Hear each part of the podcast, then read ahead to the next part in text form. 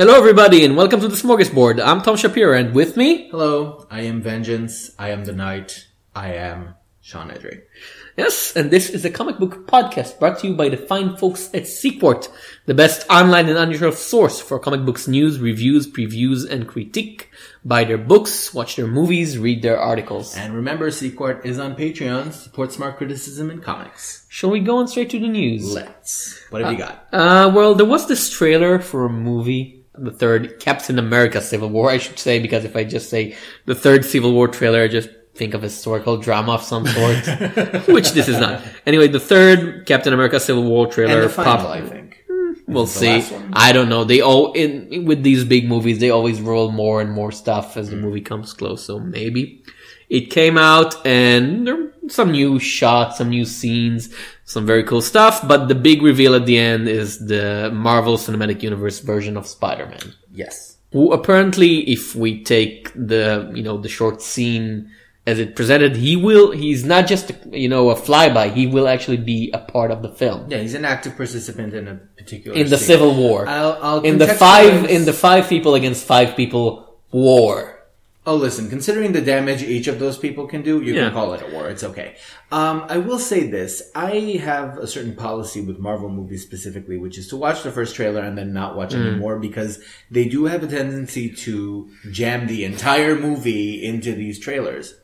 I made an exception for this one only in terms of I jumped in at the very end when Spider-Man appears because even now I have certain misgivings about Spider-Man in this movie. When you talk about how the film is being advertised, how it's been shown, you know, there's been a lot of discussion about Black Panther's role. Apparently, it's significant. Yeah, More so than people it's thought. it's a ridiculously it. long movie. It's like two hour thirty minutes So plus. was Age of Ultron, though. yeah, but it it's the longest Marvel movie, so they technically have time to put all these saga esque things. But you do kind of worry that the actual. Captain America is lost in the mix. From the actual trailer, it looks like Bucky versus Iron Man versus everybody else, and Captain America is like, "Oh, I'm here also. Hello, me, Steve Rogers. Remember me?" I mean, that could just be a marketing thing. Yeah, I yeah. know that the Russos have said on more than one occasion that Captain America is still the main character and that they have taken steps to ensure that. Yeah, and they kind of had to do it because DC's up and out with Batman v Superman. Well, no, I think they kind of had to do it because And the the one thing they could use to one upmanship that is bringing the third biggest comic book character in all of Yeah. history.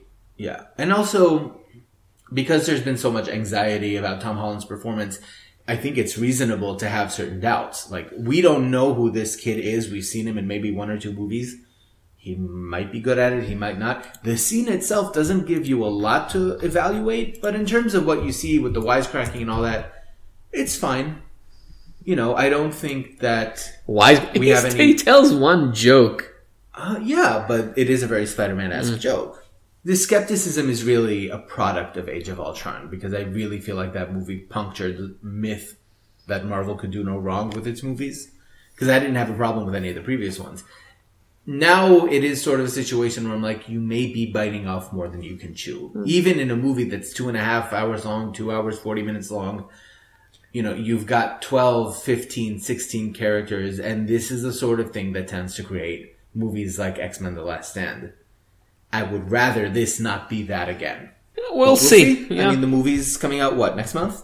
yeah, the trailer's not bad. It's it's fun. You know, it looked like high and I like the premise. You yeah, know, the action premise smash. So Yeah. we'll see what happens. It will be better than the comic book. It couldn't be much worse. No, no. They they would have to work hard for it. Other non-comic comic news, Preacher. So AMC's Preacher has a release date. Mm-hmm. Uh, the series begins airing May 22. Initial response to the pilot episode has been good. There was a lot of discussion. Have about, you watched it? I haven't seen Oh. it, but I have been tracking the uh, responses of people who had a peek at the pilot. I'll admit that I was never a huge Preacher fan, Mm-hmm. but there's no denying that it has a strong following even today. Yeah, I'm, I'm a bigger Ennis fan than you by a, by a longitude, but even I'm not the biggest Preacher fan. I've always been more of a Hitman man. A Hitman Okay. man, man. It's worth pointing out that the casting is superb for this show. Like AMC really went all out. They got Dominic Cooper to play Jesse Custer. Uh, Ruth Negga is playing Tulip, and Joe Gilgun, formerly of Misfits, is Irish vampire Cassidy. That's his full name then, Irish Vampire Cassidy. First name That sounds like something out of an anime. Yeah. It's like, you know, I am Irish Vampire Cassidy, and then the transformation sequence begins. But, um, So he was Scottish before the transformation? That's I don't terrible. even know. I'll be checking it out. Again, like, it's not Preacher something that I have should- a huge nostalgic attachment to. But it's worth a look, I think. I would really want to read a Preacher manga by the guy who did Hellsing. That would be very interesting, Yeah. and I think, I- like, very wrong. Yeah, again, I'm sort of on the fence about it because for me, Preacher, for all its good qualities or bad qualities, is very much a 90s thing. Yeah. And like I said, they're not going to do it as a period piece, I assume, and bring it I to the know. yeah, and bring and it's not nostalgic enough the '90s for it to be a period piece, and bringing it into the 2010s seems a bit out of place, out of time. Well, But, the advantage there is that, from what I recall of the setting, you know, they're basically just running around in a car. Yeah. Like, it could technically happen anytime.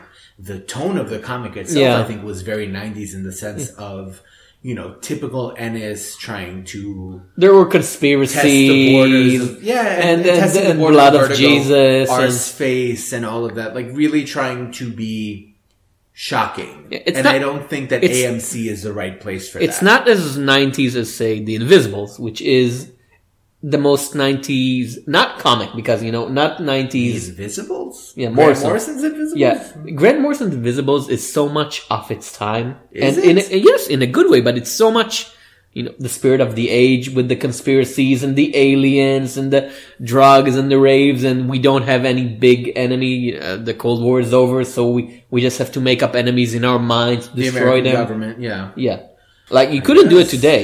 You couldn't do it the Invisibles today because I mean, Hap- you, you Happy say Fun. that, and yet X Files is back. Yeah, but and from what I heard, people hate the new X Files. The, Wow. rev- the reviews were terrible. But the Invisibles today is happy, fun, psychedelic terrorists. Say that now. Happy, fun, protagonist, psychedelic terrorists. Right. And think it through. The, the whole concept of terrorist heroes tends to get a little muddied after 9-11. But I think Yeah. that Preacher might actually benefit from being an adaptation in this case because we have seen many indications of television series that tend to get the wrong message from the text that they're adapting. Here, it might actually work to sort of tone down Ennis's more, I don't want to say wacky because that's not the tone, but like he does have the No, tendency uh, to be sometimes he goes all out with the black humor. for no reason. No. You know, just like being completely excessive. And if AMC can rein him in a little bit, the end result might actually be a little better. Who knows? We'll see. And last of the movie TV news, uh, after months and months of rumor, it's finally been confirmed that both Kevin Conroy and Mark Hamill will return to their iconic roles as Batman and the Joker in DC's universe latest animated straight to DVD film, The Killing Joke. Now, I have to say that I don't know why they're doing the killing joke. Even Alan Moore has disowned it, but the thing is, and bad, I don't know if you've seen Bad Blood. I have. It's It terrible. terrible. All of They re- did Batwoman so wrong in that movie. really that's the re- I really like the Killing Joke, and for obvious Eh. histor- and for obvious historic reasons, I really like Kevin Conroy and Mark Hamill in Oh, as. Batman and the Joker. The Batman and the, The- Joker. There's but no. the DC direct to DVD line has been terrible for years now. I think their last good movie was the Wonder Woman movie, which was their least successful movie. So is that the one where she, there's a little girl crying on the bench and then she teaches her how to sword fight? Something like that. Yeah, I, I, okay, I remember that. I, I, I like It that. okay. Yeah, and But I mean, the majority. Well, no, no, no, no. That's not entirely fair. I would say that Gods and Monsters was pretty good. oh right, Gods Sorry, and. Monsters was pretty Yeah, good, but- but, Gods and Monsters was not a DCU movie. Like, Yeah, that it was, was- an alternate universe thing. Yeah. and the, the movies that have been sort of in continuity, like the latest Batman, Justice Blood- League War, Flashpoint, No, Batman, no, the, the, Bat- I'm thinking here specifically of like the Batman trilogy that Bad Blood concludes. Yes. Which, you know, brings in Damian Wayne and all of that nonsense. These are just not good movies. No. And the funny thing is, you know, Bad Blood ends with sort of a two second cameo of Barbara Gordon as Batgirl. And now you're telling me the next movie they're doing is going to be The Killing Joke. You know, it is a story that changed Barbara Gordon in a very permanent way. But she has not been in these movies. No. So I don't know why they're doing this. Well, it it works as a standalone. I've read the graphic Does novel. it? Yes, I've read the graphic novel as a standalone. Most, if you look at the book scan, yeah, the book scan sales that Hmm. Brian Hibbs is doing yearly, this year, and if I remember correctly, the year before, The Killing Joke was DC's Comics' highest selling graphic novel by a huge margin. Why though? Because I it- don't understand its popularity. I really don't. Like The Dark Knight Returns, you can make a case for it still being popular. The same goes for Year One. I don't understand why The Killing Joke is successful. Its whole premise is that the Joker arbitrarily decides to shoot Barbara Gordon and paralyze her just because, because he wants to drive Jim Gordon insane. She wakes up in a hospital and is like, somebody do something about him. No, no. They go and confront the Joker, who leads Batman and, you know, Jim Gordon And a fact, goose chase, yeah. through this whole uh, Carnival of Killers. where he claims to be presenting his origin, but in fact, the whole point of the story is that even he doesn't know his origin story because he's the Joker, and it ends with that ridiculous and unnecessary open ending of you don't know if Batman has strangled the Joker to death at the end of the story because the laughter just cuts Yeah. off, and it's like okay. This is an Elseworlds. This is like I don't know what this is, No, it- but why well, would it- you? It's not an Elseworlds because DC has decided it to be canon. So he doesn't kill Yeah. the Joker. No. So you know, it's like I, I don't see the, the benefit. I of it. really okay. We're not gonna review the Killing Joke Why here, not? not yet. Maybe when the movie comes out, we'll Sure. review the we'll butt heads over the Killing Joke. It's a very popular, very well liked movie. Even though, like you said, even Alan Moore hasn't disowned it so much as he said. I remember the interview in particular. He said it's just a Batman story. It's not a very good story overall. It's just a story about Batman, and I like my great stories. Well, no, to have he, a point. he has. I, I specifically recall interviews in which he said, and again, this is Alan Moore, so Yeah, he take it with a grain disowns of salt. But he has said that, like, the whole thing of the fact that the only thing that really came out of Killing Joke and stuck was the fact that Barbara Gordon was paralyzed, and that that in itself, to Hmm. him when he was writing it, was an afterthought. Like, he didn't actually mean for it to be what it was and lead to Oracle and then like lead to her getting out of the chair and into the chair and out of the chair. To be fair, I re- I prefer Oracle. so do I, but that wasn't the intent. Like he Mm. Yeah. did not create Oracle.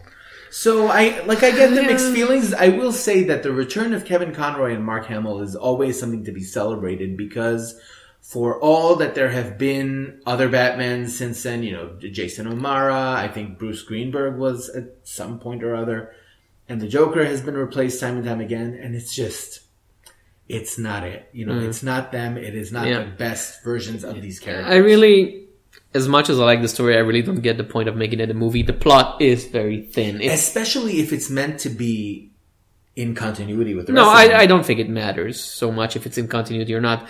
The big question is why uh, and how are you gonna I how are you gonna make it a seventy minute movie? Why With make what? sense only in terms of if they're looking for the most? got- yeah, I mean, they adapted. Uh, The they Dark Knight adapted Returns. Dark Knight Returns Uh, into a two-part movie. Yeah, If you do that, you're going to end up doing the Killing Joke eventually. Yeah. I just don't see. I don't know. I just and still no adaptation of Dark. Knight, Dark City by Milligan and Dwyer. Damn you! Yeah. Well, maybe that'll be next. So let's move on to comics for a bit. Uh, Valiant Yes. have announced that they are launching an event called Deathmate. well, they have they have announced they are launching something called Yeah. Deathmate. Now, if that name rings the bell, first of all, I apologize for triggering your post-traumatic stress disorder. You are also you are very very old. Well, yes, because, or you just had the misfortune of stumbling onto this, but, uh, there was a similar event called Deathmate in, I think, either 92. 93 or 94.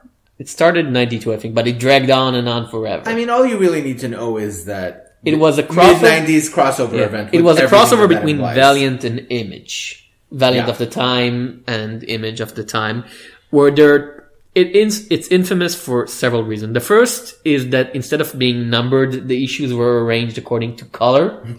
so you had Deathmate Black, Deathmate Red, Deathmate Purple, Magenta. yeah, yeah, Deathmate Cyan, Deathmate Pink Salmon. Uh, Oh no. but that's okay. That's just stupid. But stupid is okay for the nineties at least. Yeah. The big. I wouldn't say it's okay, I would say it's yeah, expected. no, yeah, it's it's rote. It's thing that happened. But Valiant at the time was a very professionally run comic book company. You wouldn't know by their output. No, but okay. in, in terms of the output was on time. At least that. And that's about it. Yeah, Image were the big breakout superstar, and therefore their side of producing the comics were doing whatever they wanted. And there are rumors of Bob Layton, I believe, driving to Rob Liefeld's office and staying in his house until he finished drawing the pages because the image side of the issues just never came out on time. and he took them with him and he had to ink them on the plane back. So this is kind of a corrective experience for Valiant. It, it, it, it's one of the, it's said to be one of the things that destroyed Valiant as a company. Financial fall and So let's do it again. Yeah, and when, when he had the big 1996 crash of comics, one of the things that people mentioned is Deathmate. Not specifically it, but as another sign of the time, as you know, delays and superstars and people ordering comics that simply didn't exist because a lot of comic shops said, well, we're gonna have financial windfall from this big giant crossovers between two new major companies, which didn't turn out. Not so much, no. Yeah, it, it made the recent Marvel uh, crossover lateness seems benign, I'd say. yeah, that's true. I've had mixed feelings about the Valiant line for a while now, but I'm not sure that piling on event after event is wise because they are just coming off a crossover, the the Book of Death or Yeah. something like that. And there was another crossover before that, uh, Armor Wars, Well, and there yeah, was another one before. But here's that. the thing: the events seem to be self-contained unto themselves, without because not. Well, Armor I Wars affected Harbinger. no no no. But see, I haven't read any of them, and I could go into Faith number one, and be like, oh yeah, it's a fun first issue. And still get what's happening. It's not Mm. pick up issue number one. Oh, what's this world? What's going on? No, no, no. As long as you can understand everything that happens afterwards, it's fine. I don't know if that's true. Like Faith is a character who has some history. The fact that you don't Yeah. that the fact that the story allows you to access her character is a benefit for the writer, certainly. But you would have a lot more emotional resonance with the character if you actually knew like her history and all that confusion about whether or not she's called Faith or Zephyr. The answer is in Harbinger. That that's not the point though. The point is, you know, when you are clustering events together one after the other, and I actually have to credit this to Chris Claremont, of all people, who recently pointed out in an interview with uh, Jay Edidin and Miles Stokes that the problem with the crossover frequency as it currently stands is that there is no room to really develop your characters because you're moving from event to event to event. And events like by their very formula require that the characters behave like plot actors rather than you know characters with any kind of interiority. And you know i'm listening to him say this and it popped into my head that to use an example you remember uh, the second coming Yes. the x-men. Okay. That ended with nightcrawler's death. To the best of my knowledge no comic that was written like in the x-men line until the next crossover and afterwards actually showed mystique's reaction to the death of her son. She just wasn't there. Nobody talked about it. Nobody mentioned it. It just as a reader you don't really have the time to process these things before the next event My big up. problem with crossover is this. Superhero comics, as a rule, as a general rule, are already hyper dramatic. And the big uh, superhero crossovers are the hyper drama of the hyper drama. They're the big summer blockbuster, which is fine in the in the cinematic world, but imagine if you had the big the big budget crossover of the big budget crossover. How hyper can you get? And since they're happening all the time, it just gets tiring. Yeah. Because see, Mad Max was great, but I wouldn't want to see Mad Max X, I don't know, every week X Fast and Furious every two months. yeah it's not just exhausting in terms The, of the companies become addicted to the artificial high of, of the sale, which and they do sell Yeah. for the moment. Like right now, they have managed to convince readers that when these events happen, they're significant. But if you're going to do them twice a year, nobody's going to care eventually. was Secret War significant? Wasn't the whole end result is that now I like that have you're assuming I've been following the Marvel. No, because- it was significant in that it gave me the excuse to jump No, off. but the whole of the end result was that now the ultimate Sp- Miles Morales is in the Marvel universe. Was there any other big? F- oh, oh, oh, and uh, some kind of timeline and jump. weird and weird weird world is now part of the Marvel universe instead of the Savage Land. And there was like when the comics all restarted, they began from number one. That was eight months after. Yeah, the but was it? War? But, no- was there anything there that couldn't be done by another of the comics arbitrary? Oh, it's five months later. I mean, look, the only context that I can give you for that, like as a flat answer, would be that I'm reading, I'm still reading Ms. Marvel. Ms. Marvel starts after the time gap, but I could have gone straight from the end of the first. Yeah, it's not like she's beginning of the suddenly not inhuman or There's no You know, there's no oh, reference. the, the there's no Avengers are all vegetables, or I don't know. No, it's pretty much. I mean, but then what were you expecting? By the time Secret Wars was being put together, we had lived through three or four Sean, crises. I was expecting that nothing will ever be the same again, again, again, again, again. exactly. And you know, technically, I was not- misled. No, technically, things are not the same. They're just very, very, very, very, very, very, very similar.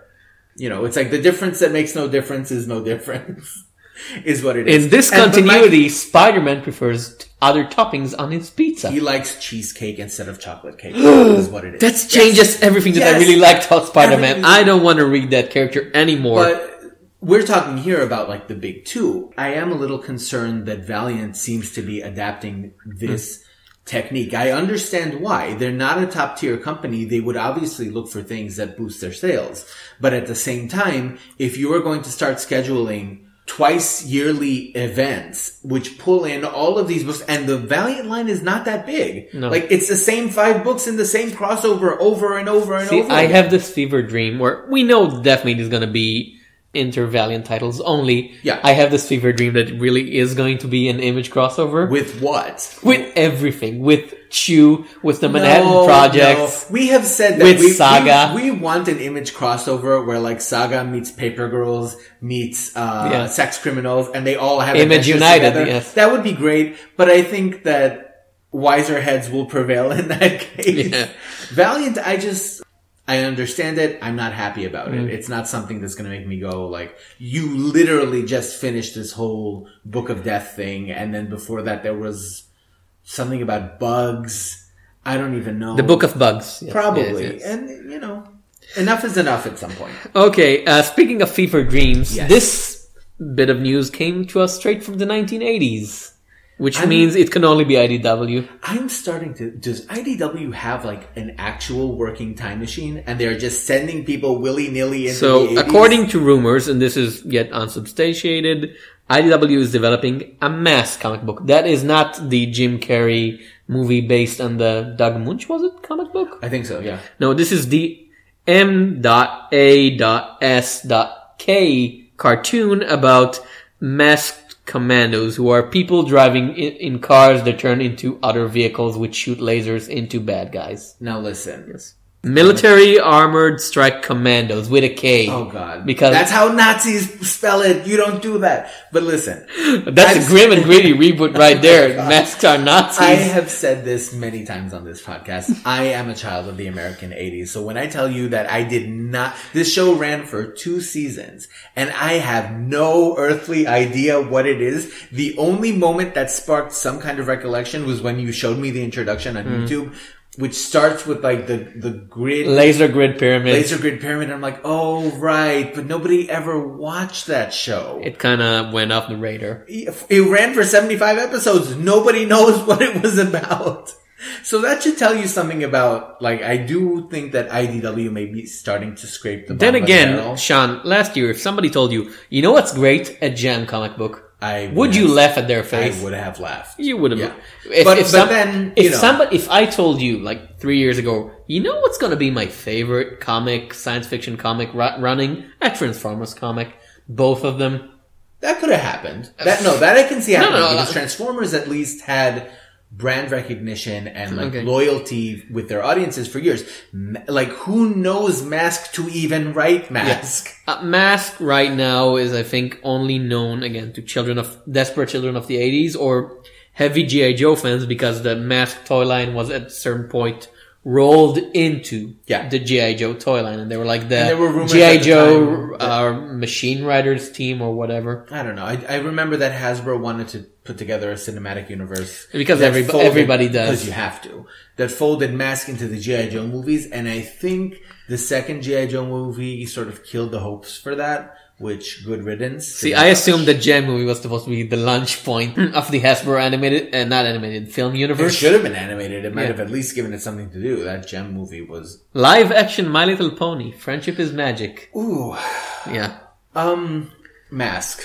I don't know. Like I, uh, are we gonna get? We're gonna get like Bionic Six now. We're gonna get Samurai. See, but we Cats. liked Power Rangers. We we, We have, did. We have no And we reason to like. Jem. Yes, and we like Jem, and I like Transformers and GI Joe. So really, if it's good, it's good. I think the last few years have Yeah. proven to us That's that fair. really the the original idea is nothing. The execution is everything. I guess. Yeah. I mean, that's that's a fair point. It is. I don't know if if we, but still, you have to admit that it's weird. yeah. Like, okay, okay, And yeah. the fact that it, it's not not only in terms of what they are adapting, but in terms of what they aren't. I'm still waiting for the Thundercats comic, and not the one where Wily Oh. Kid and Wily Kat were washing Mumm-Ra in the Oh, bath, was- and he was implying that they were both that his was concubines. DC, that was DC Comics. that wasn't DC. I think that that was Wildstorm. oh Before- before they became these were terrible. These were. The, I did not need to see Wily Kit with a D cup. You freaking bastards! But See, I'm I'm in shock that nobody ever contacted Geof Darrow and told him, "Hey, we want you to do a Dino Riders. It has aliens riding dinosaurs with lasers on them." I, well, I mean, we've been listing all of this Yes, stuff, yes. like you know, uh, uh, Mighty Max in the early '90s. Uh, where's Carmen? Where is Carmen Sandiego? Where is I where is really wanna Carmen Sandiego? exactly? Robotix, GoBots. I mean, you already have the, the damn Transformers. You Sure. know, do a crossover. Why not? They're not going for the recognizable. Kate properties. GoBots. Yes, yeah. Like, let's see Kate Leth do Thundercats. I feel like she would take them to really interesting places. Or oh, where's Silverhawks? Silverhawks haven't even shown up. Lost in space. Somewhere, They're, like they're in- lost in space. You know, traveling the galaxy with like the guy In who plays space, the guitar you- and shoots lasers. I remembered it because even as a kid, that show physics were all messed up. They Yeah. had space with gravity that people could breathe in. Yeah, well, I mean, And then have- they tried to be educational at like the last one minute segments. yeah, let's teach you about science, not from you. no. I don't need Copper Kidd or whatever his name was to tell me about like you know the forces of gravity because y'all clearly They did have Space that. Cowboy before Firefly. Their pilot was literal Space Yeah, Cowboy. he, he was an actual like he was a bluegrass musician with an actual guitar And a cowboy like, hat. sound beams in space. There is no sound in vacuum, but you know, do with that what you will. Yeah. So it's always interesting to see like what are the specific properties that IDW is targeting because they're not doing this by accident. no. If they're going for specific targets to adapt, they clearly have some kind of battle plan. I just can't figure it out. Like I've been trying to piece together the strategy of how do you go from you start with Transformers and then you go to Jem and then you go to are they they're publishing GI Joe. Yes, yes, yes. So, you know, so GI Joe is in there too, and then from there you go to MASK. I don't see how the dots connect. You know what I- they're- they have been good. You I'm know what I would really like haven't. it to be?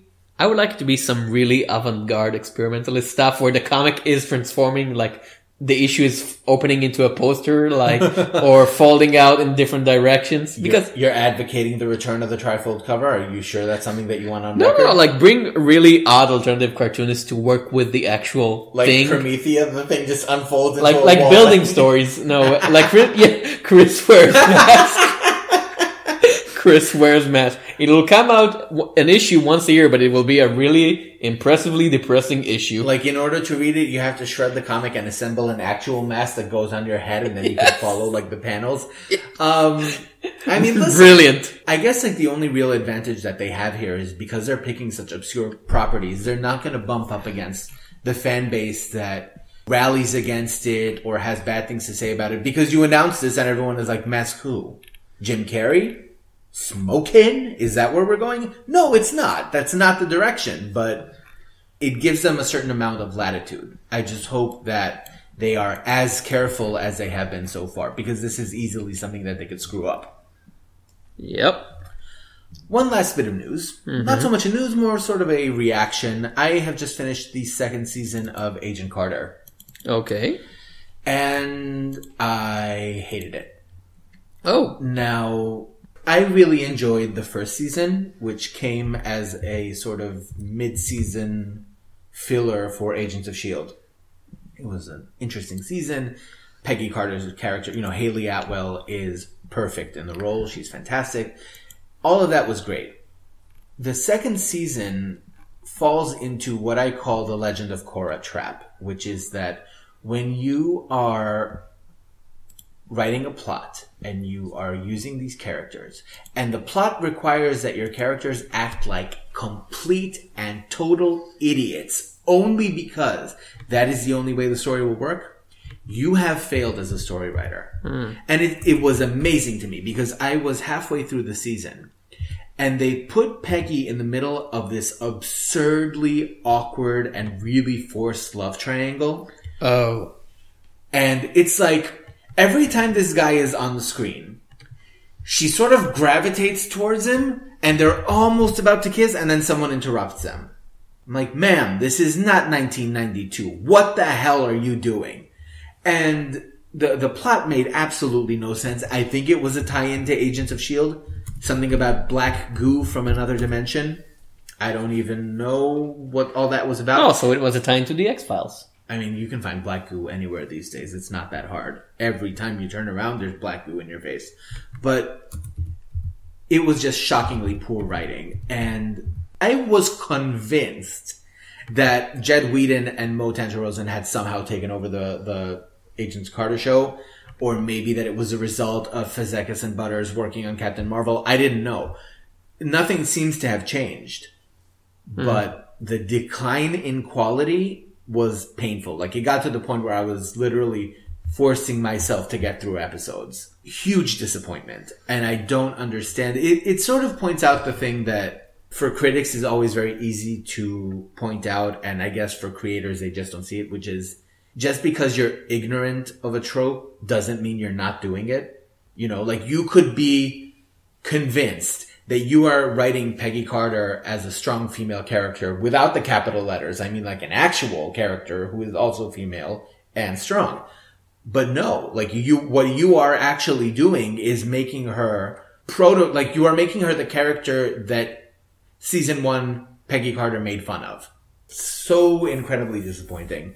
Uh, there have been rumors that she may be coming back for a third season. I don't know if that's true. Uh, Hayley Atwell has been booked for another pilot, but you know, with pilot season, easy come, easy go. You never know what, how that's going to turn out. She's a great actress, but the script did not do her service. It didn't do anybody service on this show. The villain was Madame Mask from Hydra, Oh. except she wasn't from Hydra. She didn't wear a mask.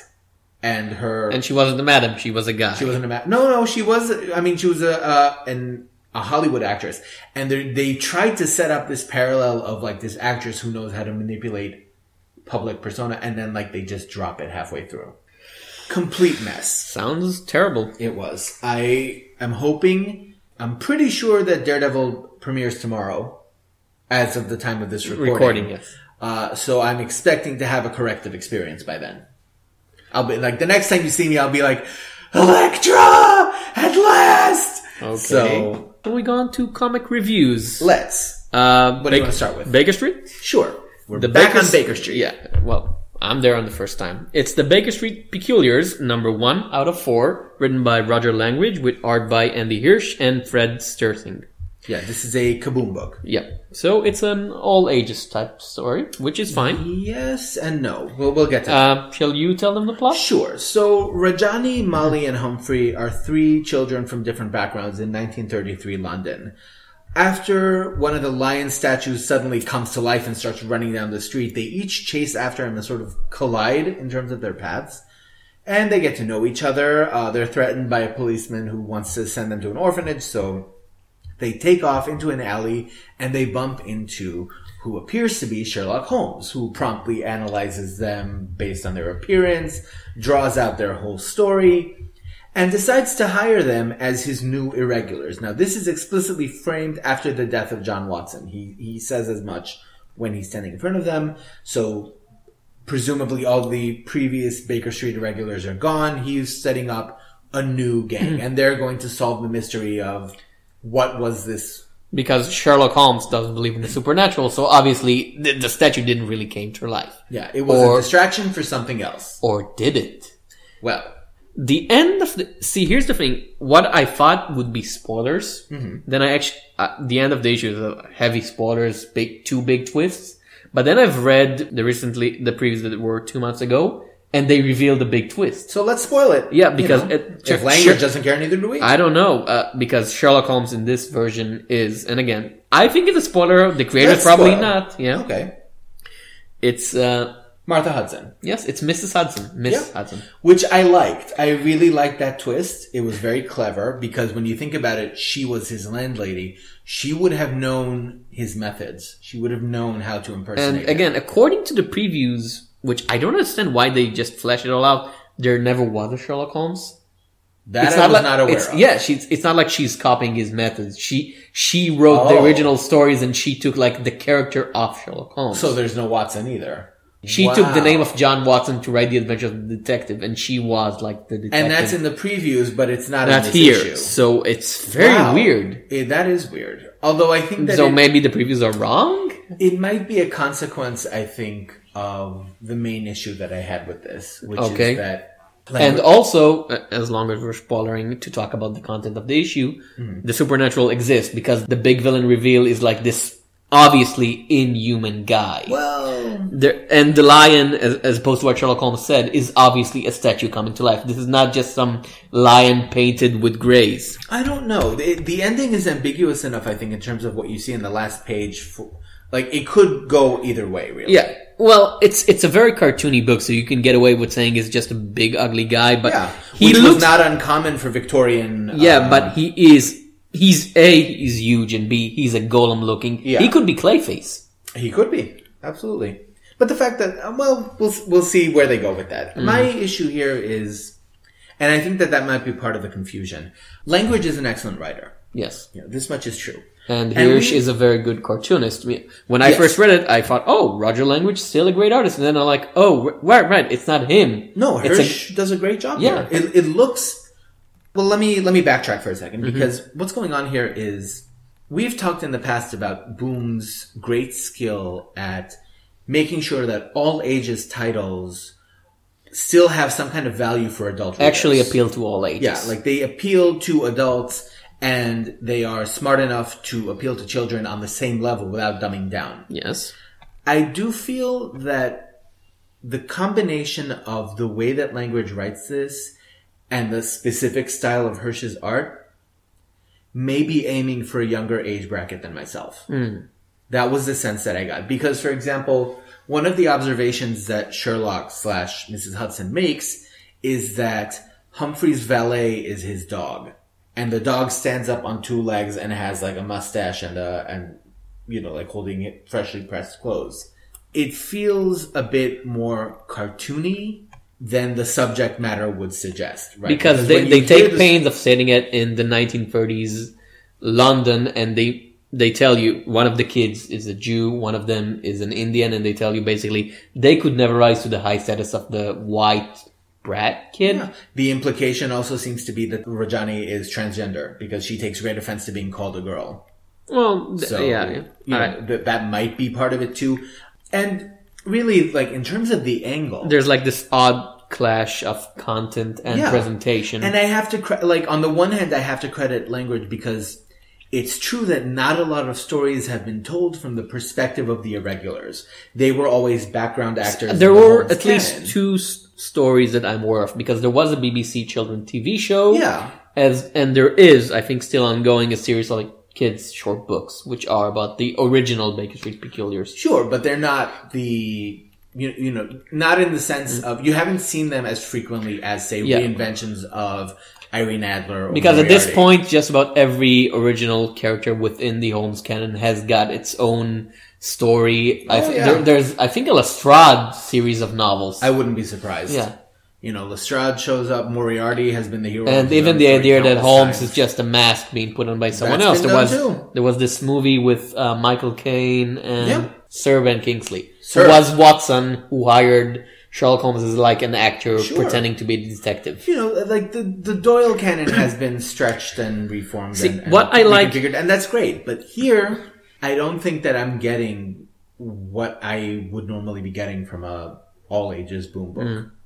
This Mm. Well- seems like specifically aimed for a younger Yeah. crowd. It's true, but I really liked it for several reasons. One, because of the way it plays with the canon in an unexpected way. It takes place long after Sherlock Holmes was supposed to take place, so we don't know what changes could have happened. Right. And again, this is the big shock that, oh, it's, it's Mrs. Hudson? Really?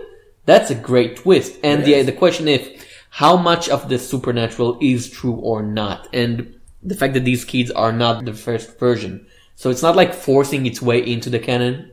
Yeah. It says, well, these are the stories that have been, and this is something different. And there have been some great stories about, you know, talking about the post Doyle Mm. canon as it's actually happened, like in real time. Uh, there's the film with Ian McKellen, Yeah, Mr. Holmes, Mr. Holmes. which I thought was great. Michael Chabon's final solution. Sure. So you have like all of these stories about what happens after, and the the notion that Mrs. Hudson. This is why I'm so surprised to hear that. The, this It was revealed is- in the solicitations, yes. well, who was following it though?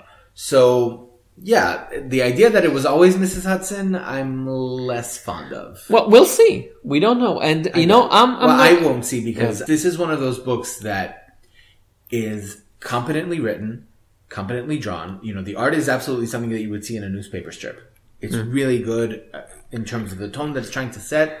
It's just not for me. unlike many other boom series that we've talked about, there is enough in the first issue to stand on its own. Yeah. This is not simply a, oh, and here's the setup for the next uh, chapter two, three, four. No. Yeah. Stuff Like happens. We meet the characters. We're introduced to the plot. And we get two uses big that twists. same the use of Holmes deduction as an expository tool to explain who the kids are. It's Sherlock Holmes. That's what he does, right? So that's fair. I liked it, I think, a lot more than you. But yes, it hmm. does aim a bit lower age bracket than what we're used to from Kaboom. Are you going to stick around for the whole thing? I think so, or at least I'm gonna wait for the trade and then just read the whole thing. Hmm. But yeah, I'm, I'm gonna I'm gonna give it a shot. It's it's great fun. I keep my ears open and see where it's going before I make any hmm. commitments, but it was just sort of, you know, it's not badly executed, but I do feel that it runs contrary to Boom's usual approach with these things. Shall we do another boom? Let's break it up a little Okay, bit and, and go from Marvel. Okay, we're so doing the next book we're going to review is Mockingbird number one. This is by Chelsea Cain and Kate Niemczyk. And if you're feeling a bit of a flashback, it's because we did review the Mockingbird one shot a while back. Also, we did a Marvel t- number one featuring a kick-ass spy lady just last episode. Sure, although that makes for an interesting Yeah, contrast. yeah. here. Usually, Marvel putting out two titles like Mockingbird and Black Widow week after week. It was literally week It's after pretty week. rare. Yeah, because those two titles seem to be, at least in theory, very much of a the same thing. But no, they take a completely different approach. If Well, to some extent. because We'll uh. Black Widow was basically a huge unfolding action scene with nothing in it, and this issue is mostly talking. Yeah. So, uh, shall I tell them what it's Sure. about? Tell them what it's about. Uh, Bobbi Morse, aka Mockingbird, has apparently been dosed either in the past series or somewhere between crossovers. God knows. this seems like it could have happened in Original Sin. I She yeah, talks I about don't know. Nick Fury. Yeah, she's been dosed with a combination of the Super Soldier Serum, the Captain America Serum, and the Infinity Formula, which is what Nick Fury used to lengthen his life Mm. unnaturally since World War II. Did not know that. Okay. And now Shield is very interesting in what could be the side effects of that, and they basically call her to a series of uh, meetings and checkups where which she does not enjoy, and her level of paranoia and anger and maybe manifestation of superpower keep rising and rising up until something happens. Now, usually I'm not a big fan of a series that tells you right from the get go, "Oh, you're not gonna get this." This the The end. letter. The end of the issue is a one-page letter by Chelsea Cain, who's a mystery writer. She, I think she's new to comic, but at least the first time I hear about her in comics, she writes mystery novels, hmm. telling her, "Well, we know that it's not clear what's happening here, and it won't be clear up until the end of the fifth issue of the miniseries." Usually, for me, that's a big turn off. What? Why? I mean, Three ninety nine. yeah, because you're asking me to pay for this separately. If it was a graphic novel, I could I could get beyond, you know, not understanding what's going on in the end of the first chapter, but you're selling me to that to me as a serial. But there is enough of a comedy and there's enough character here to keep me hooked, I think, because I'm not familiar with Mockingbird. You know, I didn't read what was it, uh, West Coast Avengers, where she was made famous. Yeah, that Yeah. was a long time ago. Yeah, and I haven't been reading the Brian Bendis Avengers where she was brought back after 20 years because Brian Bendis brings back dead characters for some reason or another. And then does nothing with them. Yeah, and the one shot we read was okay, but never blew my mind. But this is very interesting because the idea seems to be that nobody knows what's going on, and instead of being played as like a very serious dark mystery, it's played as like an odd Philip K. Dick esque comedy.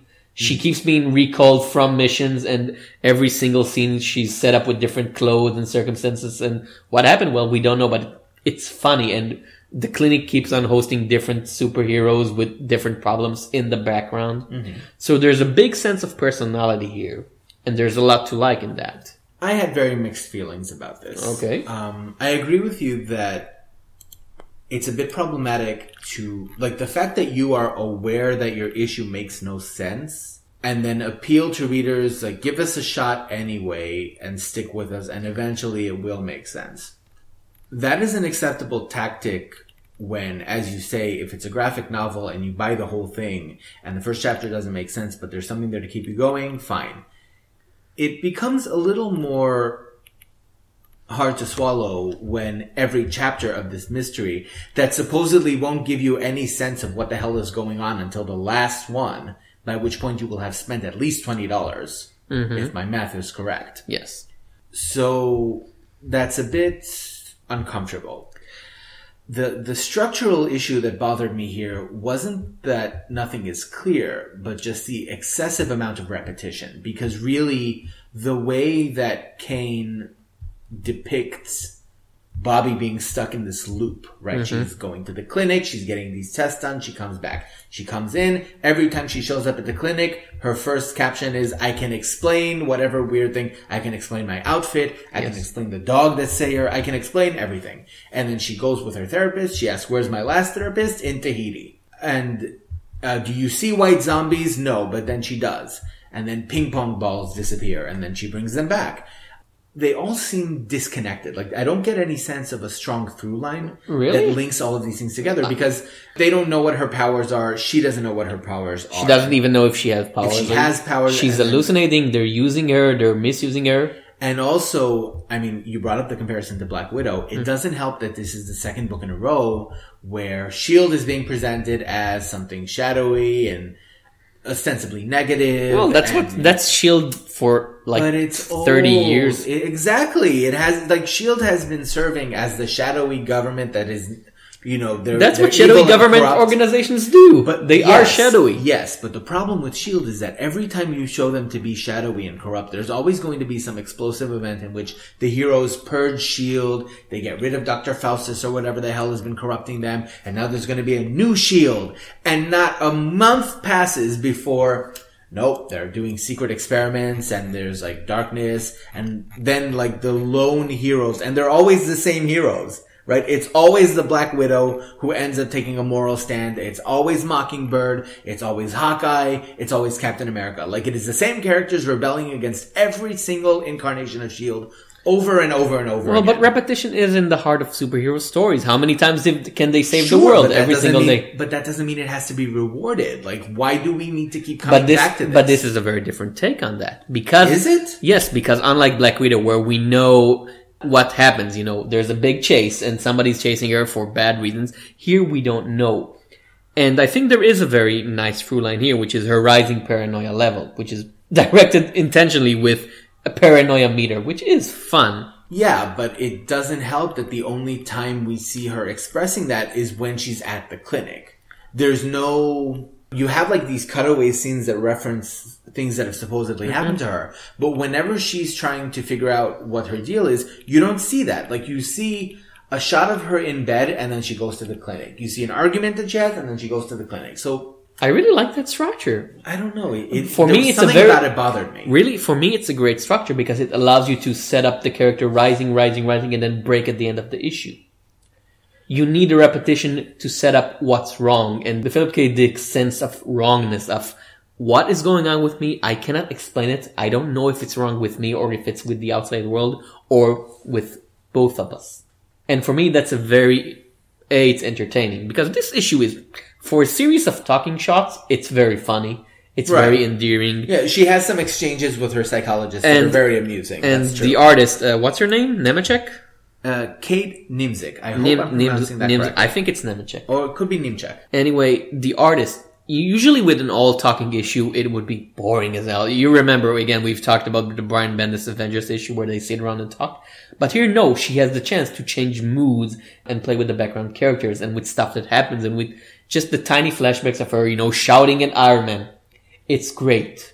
This is how you do the visualization of an all talking Yes. issue.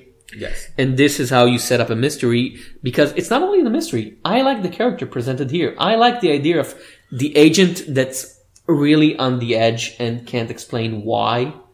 And she's so used to being She can explain why though. No. The reason that she is on the edge is because Shield keeps dragging her in for these tests. Yeah, but they are they- her over and But over are they over again. justified?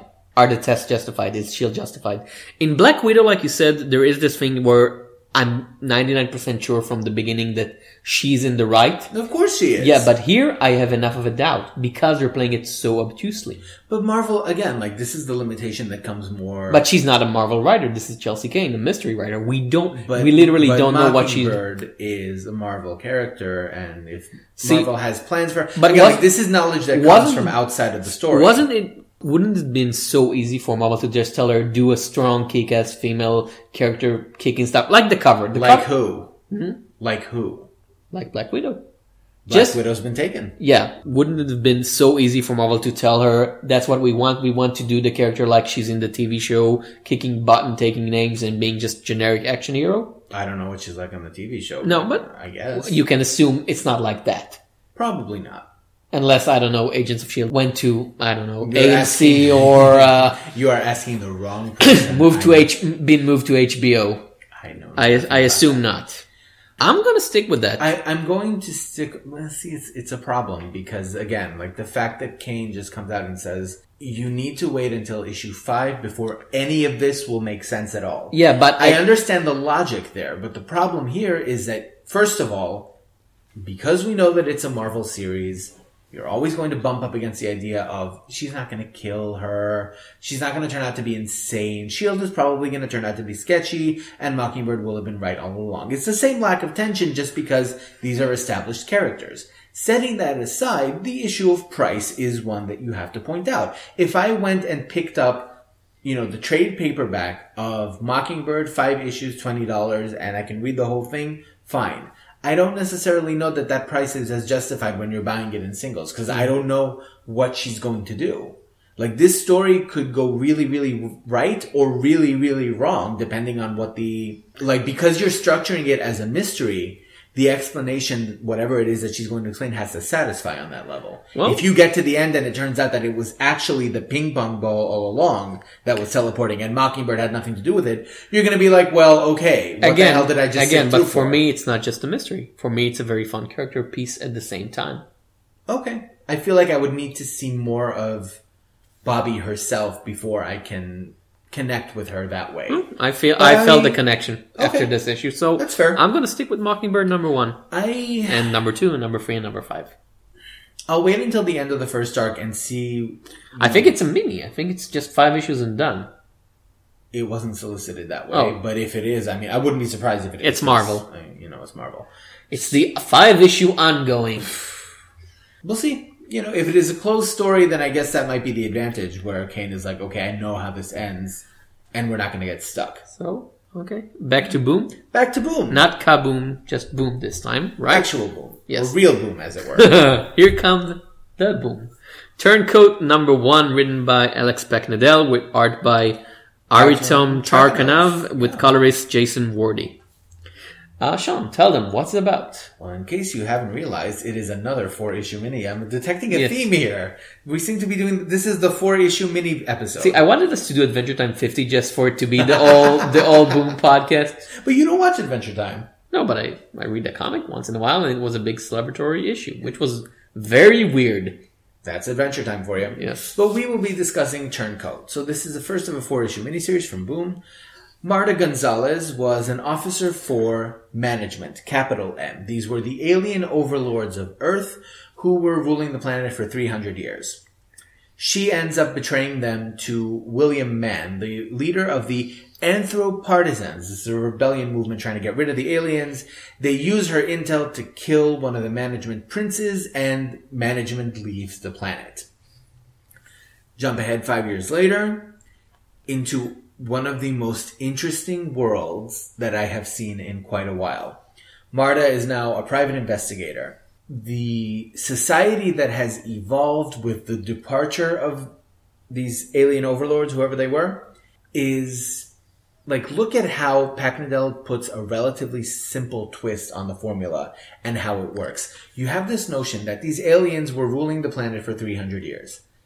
They did not seem to be that bad according to their supporters because the planet now is split between the people who loved the aliens and supported them and some of them The people who were in position of power under management, mostly.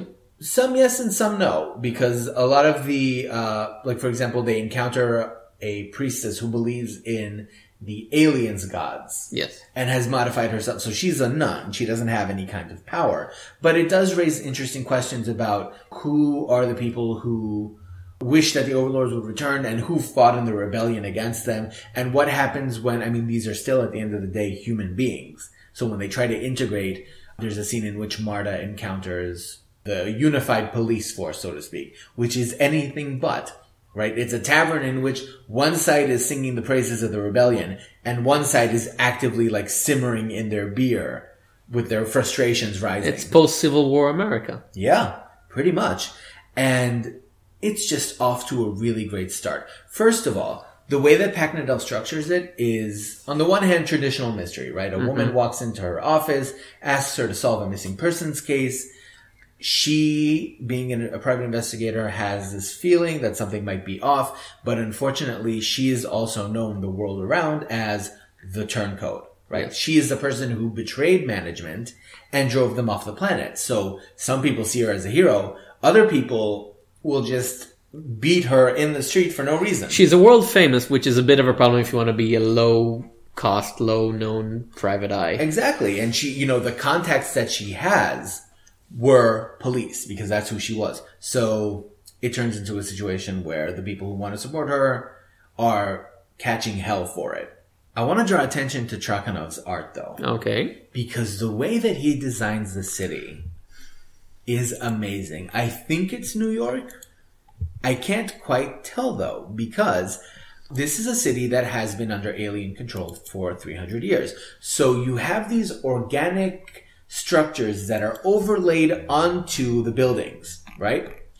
And it is a sense that something that the priestess points out when, when she appears is, you know, the aliens may have left, but they left their mark on this world, regardless of what the rebels claim to have succeeded in doing. So by driving off the so-called conquerors, and we really don't have any evidence of what the regime was like. All we know is that Marta willingly betrayed them. The art design remind me a bit. Maybe it's mostly the cover, but even within the issue of uh, The Spire by uh, Spurrier Yeah. Stokely, you've read that? I haven't read it. I'm waiting for it to be finished, but it definitely has that. There sort is- of otherworldly Yeah. architecture. Yeah, it's otherworldly architecture built over very human ideas, which is Yeah. interesting. I'm not as big on this as you, mostly because for me, jumping from the very interesting pre-war to post-war world and then just making her into a private eye felt to me a bit like, oh, it's a, it's just a detective story. And it'll have ramifications, obviously, and we'll learn about the world, obviously, but just fo- turning it into a PI story is for me very much of a meh. Because it sort of feels like everything is narrowed down and they want to have their cake and eat it because oh she can do the low case mystery but she's world famous apparently which doesn't really work for me. How can she be a private eye like this? Well, we don't know if she's been successful as a private. eye well she, she, She- the- the she's been doing it for years. She's been doing it for years, but I sort of like what I don't know if Paknadel does this on purpose or not. What ends up happening is that because we have this time jump, we don't actually know. First of all, you know, she's been a private investigator for a certain amount of years. We don't know if she's been any good at it. All of her contacts are people that she would have known during the occupation anyway, like her former police partner or a guy that she used to arrest, an informant, you know, the, the mayor who was also the resistance leader. So she doesn't really have any sense of having managed to build up some kind of support network in the interim. i i really like the art i really like the world building I And just, as is typically the case, Mm-hmm. the mystery that she has been hired to solve seems to have much larger implications Yes. than what initially it appears to be. And to her credit, like, this is something that she figures out immediately. From the moment that she's hired, she knows that there's something bigger at stake here. It's a very good issue overall, and again, like the Baker Street Peculiars, it's not a oh, just wait for the next few issues, uh, all will be turned out. There is enough meat here. But again, there are some things that just bug me. Like for some reason, they decide to like put white circles and stuff that's meant to be important within the panel, which I know what's important. I can see where somebody is injecting someone with some alien weirdness. I don't need you to market for me like I'm a slow reader or something. Right. And like I said, the characters are a bit. She's a tough lady cop, and that's it. I I don't feel any more depth Admittedly, like the, the reason that I like her is more because of what Paknadel doesn't. The Spire us. also, I'm, I'm waiting for the Spire to be collected, but the first issue was again, great world building, great art, but then the hero was like, she's a tough lady cop. Okay. And they felt a bit generic tough lady cops. Well, the thing that I like here is that they don't explain why she tr- switched sides. She's accused of being a carpetbagger, right? Somebody who She waited for the last minute. She waited for the last minute and then turned, mm. but it's clear that there was something else going on. And I kind of prefer to be, to turn out that she was just an opportunist because that's an interesting character to me. Well- not somebody who was like, oh, I discovered the good of me. No, No, somebody, not somebody, somebody disco- who yeah. saw the tide turning and said, damn it, gotta take it. see that I don't think I don't think that would be dramatically satisfying only because it's the assumption that everyone makes anyway. It would, but it would be interesting if it turned out that she betrayed them for a different reason other than she suddenly discovered. No, I don't. I don't see. Here's the thing: as as as a as someone who's interested in the character, I don't care what other people think about her, for mm-hmm. good or ill. I care about within her world. How can she justify what she has done? Right. If she just turned, thinking in her head that management was the good side, and she turned against them simply because she saw no other choice, he said they're gonna lose anyway. Might as well just switch side before anybody else catches on. That's a very interesting inner conflict to me. For Yeah, her to have an but outside been more reason, interesting to see that as it was actually happening. no, but yeah, but for her to have an outside reason, to have a justification, slim or odd as it may be, would be for me just taking something very interestingly gray and making it black and white. Now we don't know. Yeah. And the fact that we're talking about it for me means it's very interesting because Yeah. we we can't know. I do want, like, I am very curious to see her perspective here, and it's a good move that he doesn't just spill all the exposition. Now, uh, considering Boom's tendency of taking successful series, if they're critically and financially selling and lengthening them, could you see this as an ongoing world? Because they did That it with depends. Lumberjanes, they did it with We're Back, Yeah. Welcome Back, welcome back. and with uh, Giant Days. Well, I'll tell you what the thing is. I could see this as becoming an ongoing on the condition that the mystery that she is looking into now actually does have some kind of larger significance. If it really is just a run of the mill average missing persons case, hmm. then in order for there to be another arc, you would need another mystery. And it's sort of the problem of the Veronica Mars format, which is that show went off the hills when there was no longer a season uh, long mystery. It was mm. always like episodic mysteries. And it got to the point where, okay, you're solving all of these mysteries one after the other, but you don't really have any reason to keep doing what it is that you do. Like there's nothing pushing you forward. You solve a mystery within an issue. It's more like elementary, I think, where every episode there's a mystery, and at the end of the episode, the mystery is solved. So you don't have any investigation that goes beyond the sort of Yeah, but well. Elementary is just a detective series. It doesn't Yeah. need to have world-changing ramifications because This the world building go- is non-existent. I could see it going on. It would need a plot line that can reasonably extend beyond. For me, I don't think I don't think I need a plot line because, like I said, the world is interesting enough. I could see like a story set about the priests or about the days of the resistance or Uh, the world is interesting, but it is interesting primarily because of the reactions that people have. Like you're talking about switching protagonists. Hmm. I don't know if I'd go that far because the fact that she is a person of interest in the story that has unfolded, like in the background, is important. If she was just a run of the mill private detective, like if she was not the traitor, capital T, capital T, then I don't know that she'd be as engaging. okay, But I am sticking around for all four issues. okay. So we'll see. Uh, shall we end with our patented trade review? Let's. Patented because we're the only one allowed to review trades and art and story arcs. the main course, as it were. This is another four-part miniseries It, it, this is the four part miniseries. No, no, no. Mockingbird is a five issue. Damn. Is a fiver. Damn, we should have been more careful with our coordination. Well, it's Maybe Marvel. Maybe they'll, maybe they'll cut it. It's like the Great Ten that was canceled, canceled in issue nine. yeah. Yep. So, okay, we'll be discussing Blackjack Ketchum. This is a four part miniseries from Image by Brian Schirmer and Claudia Balboni. It is a western. A first for podcast? I, I think so. Yes, that's why you chose it, by the way, Sean. I recommended this, and I am so sorry Okay. for wasting your time and mine.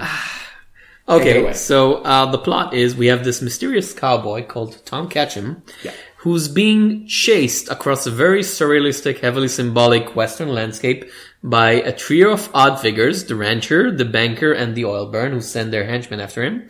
And also, there's this outside force known as the Judge. Not Dread. We don't know. It's very symbolic. No, we know that it's not Dread. Dread is not a blonde woman last time I checked, although that would certainly make it more uh, interesting. And anyway, the reason he's chased is because everybody's convinced that Tom Ketchum is actually Black Jack Ketchum, notorious outlaw and killer. And so he must catch Black Jack to prove that he is not him. Which is a bit of a problem because maybe he is him, we don't know. It's very weird and symbolic. Have I mentioned how symbolic this is?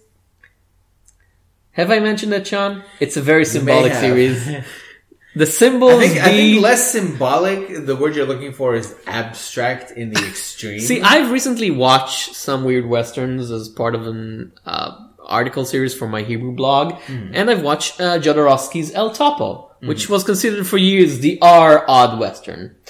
Well, this one really wants to overdo it. He wants to outdo Jodorowsky, which is hard, and he succeeds. It is certainly is odder and incomprehensible than Jodorowsky, yes. but it's not very fun or it's not. interesting.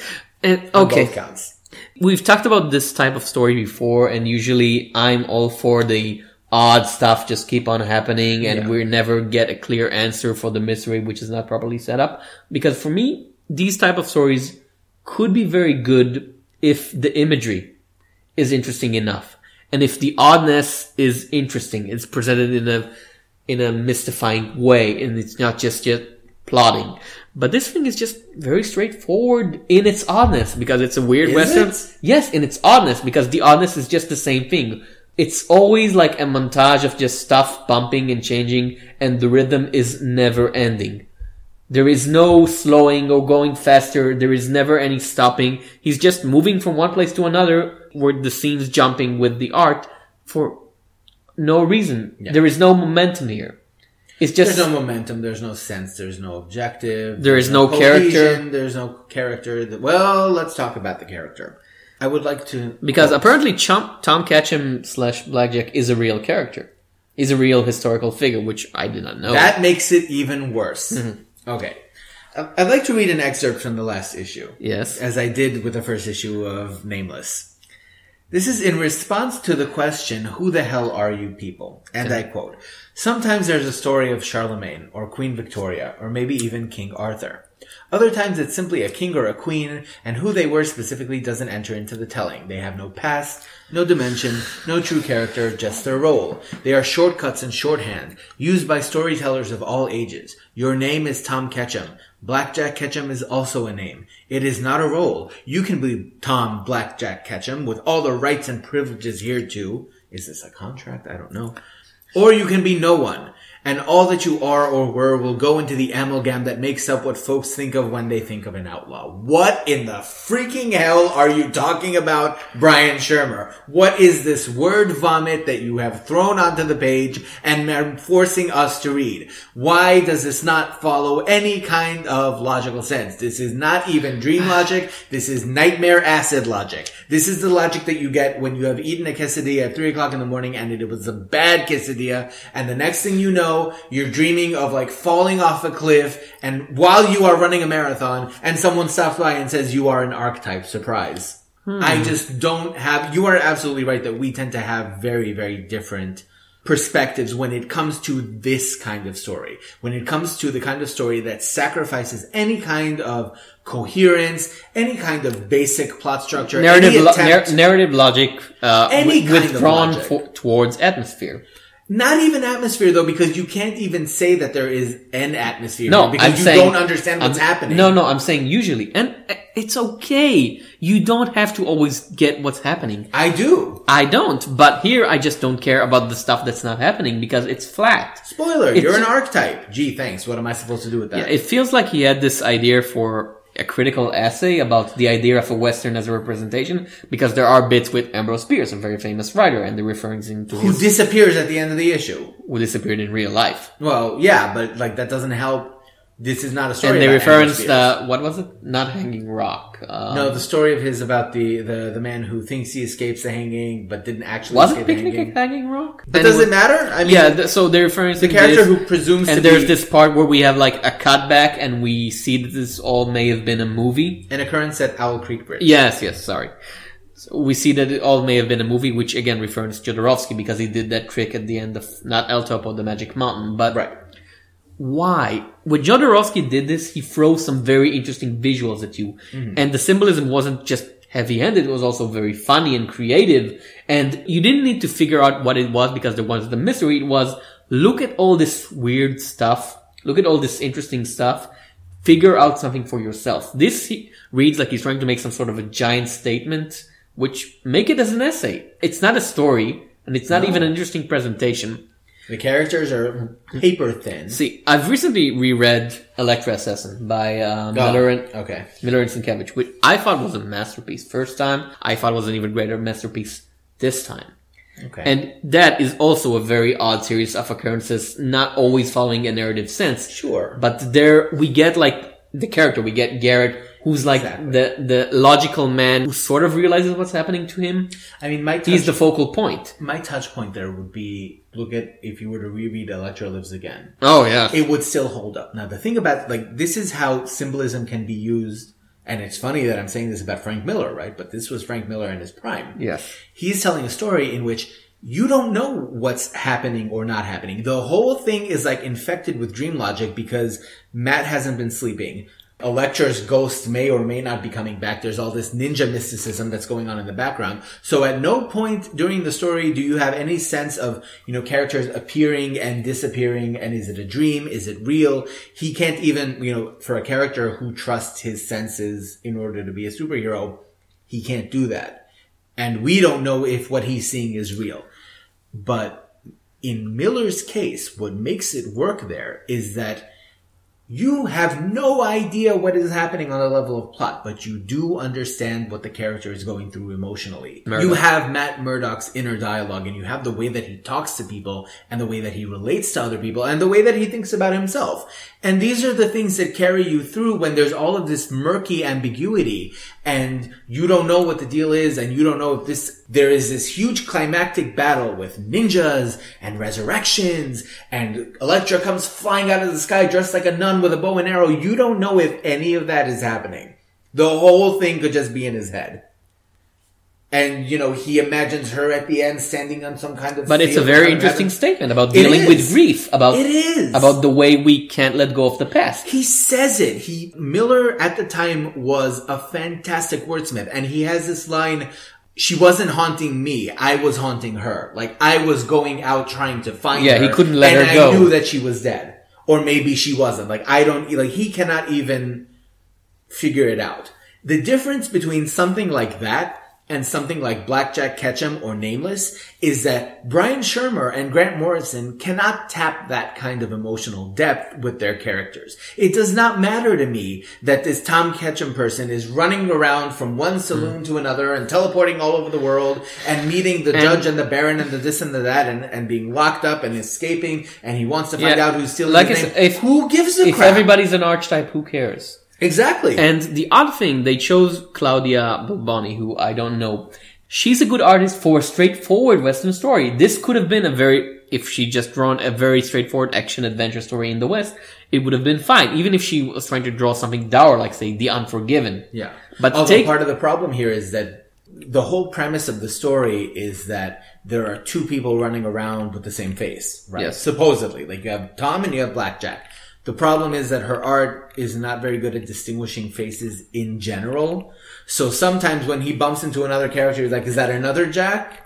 Or not. No, you no. don't know because she can't. And Really, there's this part in the first issue where the gun is talking, and was the speech bubble supposed to go to the gun, or was it a mistake? I thought it was a girl for a minute, and then it turns Uh, out maybe no, was, it maybe was the gun, but then the, the- gun never speaks again. Again, yeah. It's like I don't. The know. gun never speaks again is a line you're not supposed to say. only on the smorgasbord. No, because if the gun speaks, like in ballistic, let the gun speak. Sure, but then the gun speaks, and then it chooses to be silent. Like I've said my piece. It is the piece that it, It is the piece. you know? I just no. No, but like I said, her art is actually pretty good, and I really Yeah. and, and I like it. But it's it's not atmospheric. It's not interesting. it It's not. doesn't save the story. If you want to do a hyper symbolic stuff, you need a Sienkiewicz. You need a 1980s Miller. oh, you need God, if this had been Bill Sienkiewicz art, yes. it Uh, there was this uh, the story image- would still be crap. But you There was this be- image series we reviewed uh, the first issue of a while back about the girl with the bionic arm. What- Copperhead, No, no, uh, the Empty Zone. Empty Zone, right? Right. remember- who was the artist there? The, I don't the remember. artist was the writer. That was the right kind of art for this type of story, which was very Yeah. Sienkiewicz-esque. Yeah, This is just like it wouldn't have. It wouldn't have made it. it wouldn't have made the story better. It would have be a better fit for this kind of presentation you're trying to make. Claudia Boni draws very clearly. Have you watched that movie, The Revenant? No, is that the one where um, Leonardo DiCaprio being mauled by a bear and then crawls in anger. No. now, what makes this movie work, despite its plot being weak and the characters being The non-existent? No, it's it's the photography. It's The bear always wins. It's Emmanuel Lubezki, the greatest cinematographer of his generation and maybe of ever. Okay. It's his work there. He basically sells this non-existing story simply via sheer visual masterpiece. It shows you that this kind of thing can work if you just marry to the right kind of art. You know, uh, Yeah. Lubetsky being in this in this comparison the artist of the story. I mean, ideally, you'd have a better script, but Yes, at least the art but could have done. uh, you know a flat script could work with a great enough presentation we've talked about black widow last time and i thought it worked even though the story was just you know one idea she's running and people chasing her Yeah. and this could have worked as you know he's chasing someone he doesn't know what if the art was married properly to the story Mm-hmm. but if you have no story and the art is just flat and the pacing is flat and the characters are non-existent why why should i care I'm kind of interested in the myth making of the West, you know, and, and so I this am too, and I'm but interested in that style. Technically, this should have been for me. I should have ended up reading it and saying, "Oh, these are my new superstars," but I'm ending up just uh, because it's not. Yeah. The, the problem that, that they bump into here is that in order to hold your interest for four issues, they build on the idea that trying to reconstruct the plot of this miniseries just it gave me a nosebleed. Okay, because I've read it he- twice. He goes into this room and then he meets the Baron and the train guy and this and the that, and, And they, they- keep announcing them. and they- and they hang up and themselves? hang- no, they don't hang themselves. They're just like hung for no reason. they just- turn into the actual instruments of their own hanging. Sure. And then he's surrounded by a room of people who I guess aren't supposed to look like him, but they do. And it's like, okay, well, who are these guys? It doesn't matter. The judge is coming, and the judge is going to shoot all these people up. And she's a blonde woman. Why is she a blonde woman? I don't know. Who is she supposed to be? This isn't Annie Oakley. I don't like. I don't know who. Again, like She's it- Wynonna Earp. That it's the prequel. she should be so lucky, right?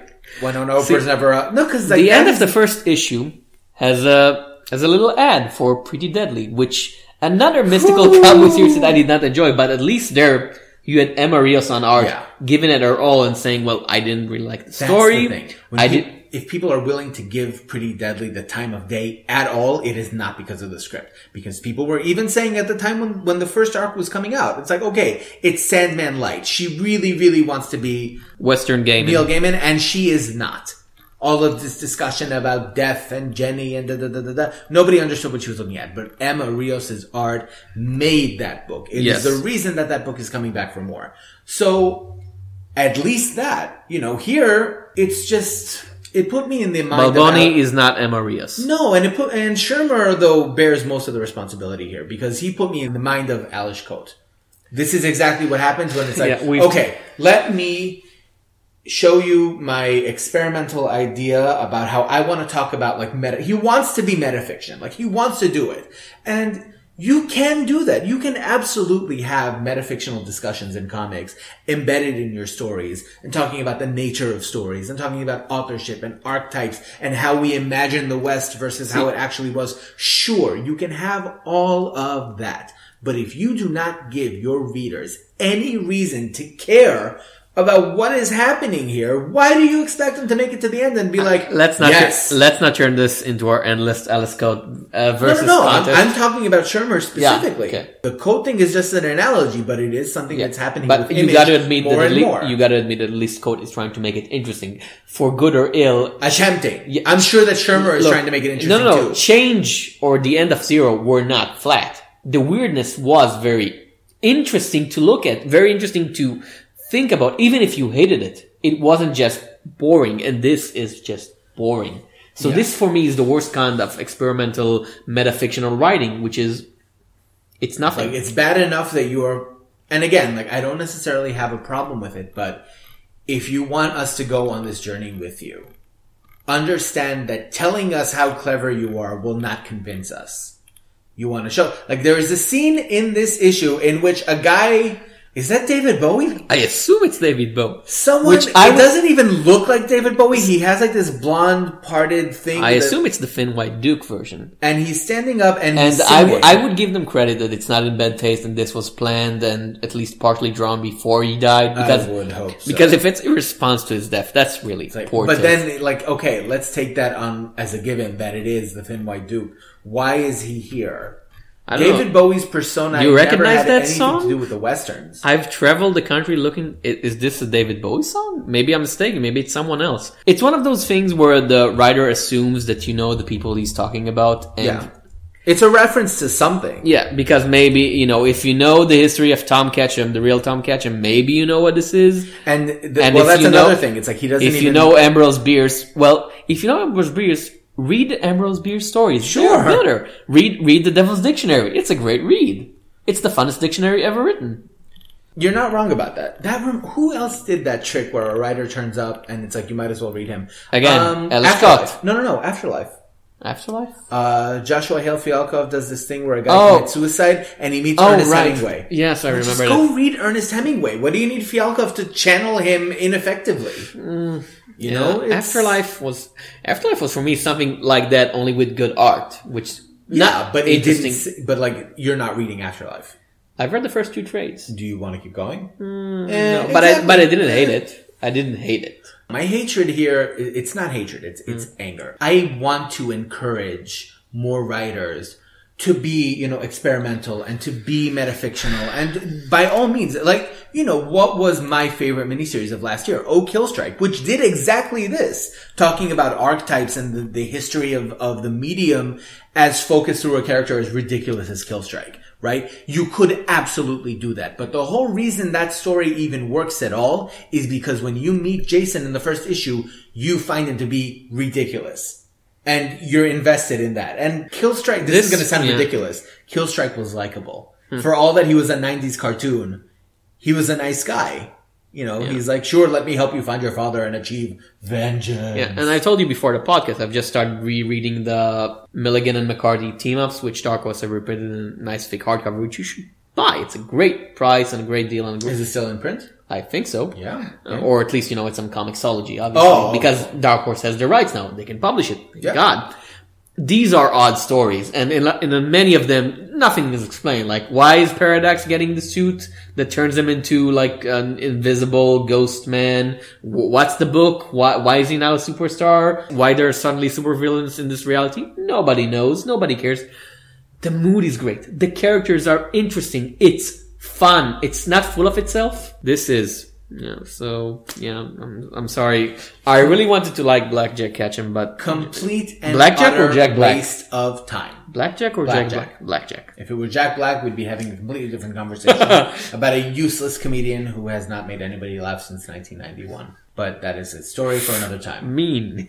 I am, yes. Yes. Uh, okay, so, Uh, so this was a smorgasbord. Until next time, I was Tom Shapira. and I'm Sean Edry. Bon appetit.